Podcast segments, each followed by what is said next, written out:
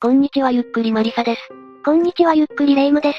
本日は2016年に起こり、現在もまだ真相のわからない行方不明事件、五条堀美咲さん行方不明事件について解説したい。行方不明事件、2010年代であちこちに監視カメラあるのにあり得るのね。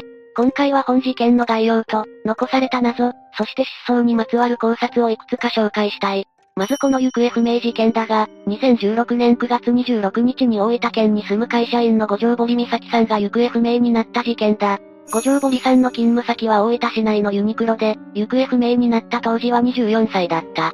2016年9月25日は五条堀さんは非番の日で、午後8時頃に友人と近くのファミレスで食事をしていた。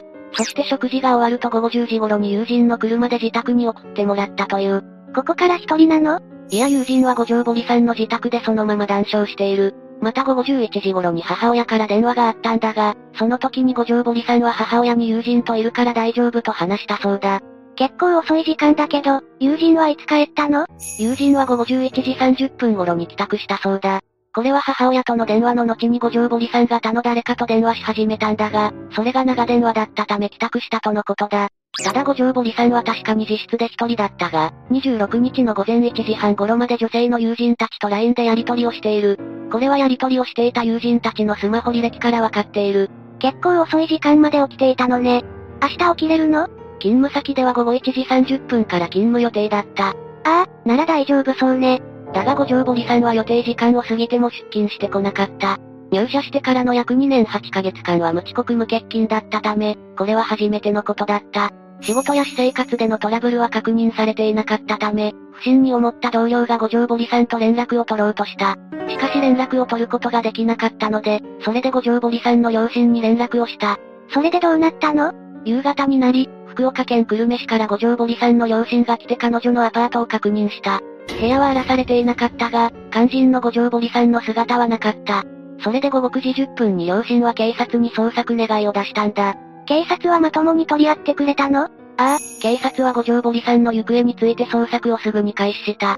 だが手がかりをつかむことができなかったため、10月6日に公開捜査に踏み出したんだ。だがそれでも現在まで有力な情報は得られていない。追加で分かったのはただ9月26日午前6時頃、自宅近くで五条堀さんのスマホの電波が確認されているということぐらいだ。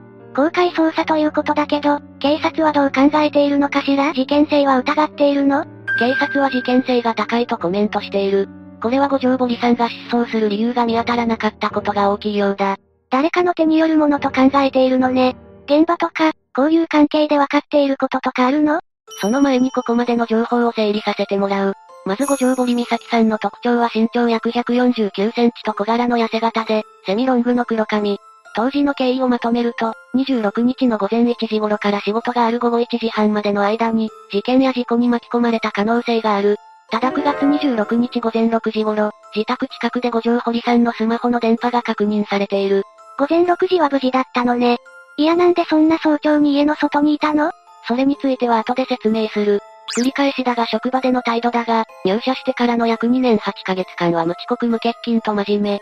仕事や私生活でのトラブルは確認されていない。失踪後の自室の玄関には鍵がかけられており、部屋が荒らされていた形跡もなかった。というか部屋に鍵がかかっていたの？自分で外出したということ ?9 月26日午前6時の外出の際は、自分自身で外に出た可能性が高い。ただその外出の後に、スマホの電源が切られ足取りが不明になった。電源が入っていればおおよその位置はつかめるのに、五条堀さんの部屋は荒らされていないことは述べたが、ただ財布とスマホが残されていなかった。また行方不明になってから五条堀さんのキャッシュカードが使われた形跡はない。少なくとも金銭目当ての可能性は低そうね。うーん、警察の方はどんな線で調査しているの？明確なコメントはないが、県警は友人関係から手がかりを探っているようだ。五条堀さんが大分市に住み始めたのは、行方不明になる約1年半前。現地での友人は比較的少なかったため、県警は SNS の交友関係を重点的に調査しているらしい。でも、こういうのって会話の履歴とか個人情報はなかなか出てこないんじゃ。ああ、県警は五条堀さんの記録を調べるため、運営会社に問い合わせたが、ほとんどは海外の企業であり非協力的だったという。また SNS 上での友達は延べ1000人以上でその対象が多いことも操作を困難にしている。SNS 以外のアプローチとして公開されている五条堀さんのサイトから特定できた友人にも当たったが、重要情報は得られていないようだ。完全に手詰まりじゃないの。だが、捜査を進めるうちに分かった、五条堀さんの失踪に関わる妙なことがあった。五条堀美咲さんのスマホは9月26日の午前6時頃、自宅周辺で電波が確認されたことは述べた。ちょうどその頃に、近所の人が若い男女が言い争っている声を聞いたという情報があるんだ。私生活の揉め事はないんじゃなかったの？いや、この言い争う声が五条堀さんだったのかどうか不明だ。ただ、スマホの位置情報確認が最後が同じ午前6時頃だったことを考えるに捨ておけない。13時に仕事のある人が早朝6時に散歩に出るとは考えにくいわよね。人に呼び出された、訪ねてきたと考える方が腑に落ちそうだわ。家に鍵がかかっていて、持ち出されたものは財布とスマホだけということを考慮すると、五条堀さんのアパートに誰かが訪ねてきて、外に出た後行方不明になったのではと考えるのが自然な気がするな。口論の末、五条堀さんをさらったのかもしれないという意見もある。そうかしら、なんだか計画的な気がするわ。口論で突発的なものだとすると失踪が鮮やかすぎない？計画的に拉致しようとするなら、行方不明発覚を遅らせるために非番の前日を選ぶのではないかと考えられている。実際、警察によると LINE をしていた友人たちは12時間後には異変に感づいていたという。そう言われると、無遅刻無欠席の人をさらうにしてはずさんな気がするわね。これが一つ目の妙なことである、失踪間際の正体不明の男女の言い争いについてだ。一つ目？二つ目は五条堀さんのインスタに出てくる年下彼氏だ。実は五条堀さんは行方不明になる前日の9月25日、年下彼氏というハッシュタグで、インスタに顔を隠した男性の画像をアップしている。ならその人探せばよくない？友人たちは知らなかったの？この年下彼氏は謎の人物なんだ。というのも、今まで五条堀さんは年下彼氏の投稿をしたことはなかった。また年下の彼氏ができたという話も、友人にはしていなかったそうだ。妄想彼氏というのは、さすがにないから付き合いたての彼氏なのかしら ?9 月25日に友達が部屋にいる時に行った五条堀さんの電話相手がこの男性ではないかと疑う声もある。友達が来ているのにする長電話というと仕事以外だと彼氏。というのは短絡的かもしれないが、可能性はある。もしかして犯人？それはまだわからない。というのも3つ目の謎があるからだ。実はこの年下男性の他に五条堀さんは、9月初めに赤いレクサスに乗った男とデートをしたと SNS に投稿している。いや同一人物じゃないの？五条堀さんは24歳だった。それより年下となると23歳以下だ。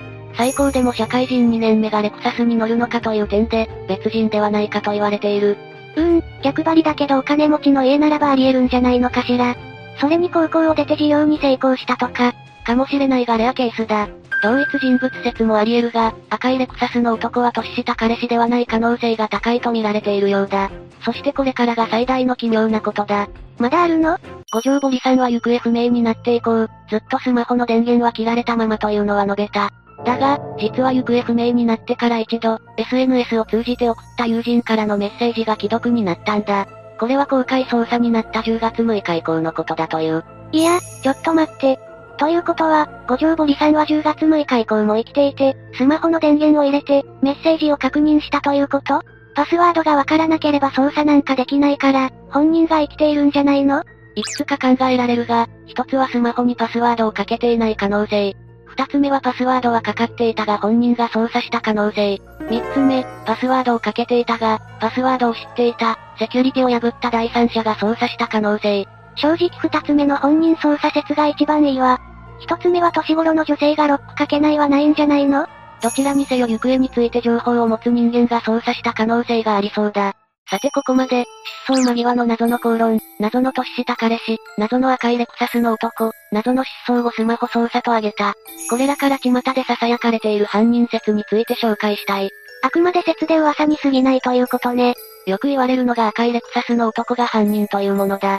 年下彼氏と赤いレクサスの男が別人だとするなら、レクサスの男が五条堀さんが年下彼氏をインスタにアップしたことに逆上。それで五条堀さんのアパートに押しかけ、口論の末連れ去った可能性が考えられている。いやー、でも私生活にトラブルないって言ってたじゃないの新しくできた彼氏が犯人なんじゃないの？トラブルについてだが、五条堀さんが身の危険を感じていたのでは、と言われている。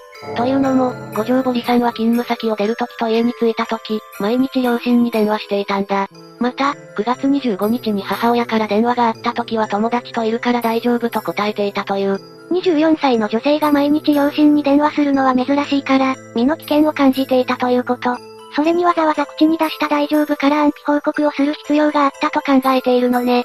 まあ、そこは家庭の約束事もあるしあくまで説の一つとして考えてくれ。もう一つはまだマシな自分で失踪したという説だ。この説の根幹になるのが、友人からのメッセージが既読になったという謎だ。これからスマホを操作して既読にしたのが五条堀さん本人であること。また自ら行方不明になったということが考えられている。無事の可能性が一番高い説ね。でも毎日家族に電話する人が失踪する理由って何？インターネット上では、借金で首が回らなくなり、ヤクザ絡みで風俗に落ちたのではないかと言われている。さすがにこれはうがちすぎだが、やっぱりトラブルを抱えていたと考えている人もいるようだ。どのような形でも生きていてほしいわ。あと、これは完全に打足というか、嫌な思いをする話かもしれないんだが。何よ。五条堀さんの姿というか幽霊を佐野植物公園で見たという噂がある。子連れの夫婦が佐野植物公園に行った折、子供が誰もいないのに手を振っていたそうだ。その時母親は奇妙に思ったが、子供のやることなので特に気にせず帰り道コンビニに寄ったらしい。だがコンビニに入った時子供が五条堀さんのポスターを指さして、あ、さっきのお姉ちゃんと言ったとのことだ。生存を望む人からすると本当にゾッとする話だわ。さて以上が事件についての解説だ。最後のは本当に打足だったわね。事件を調べる中で出てくる話なので一応紹介させてもらった。とはいえ行方不明事件では霊視をはじめオカルト的な話は多分に出てくる。頼る手段が何でも、やっぱり生きたまま見つかってほしいわ。ああ、五条堀さんの無事と一刻も早い発見を祈りたい。最後までご視聴ありがとうございました。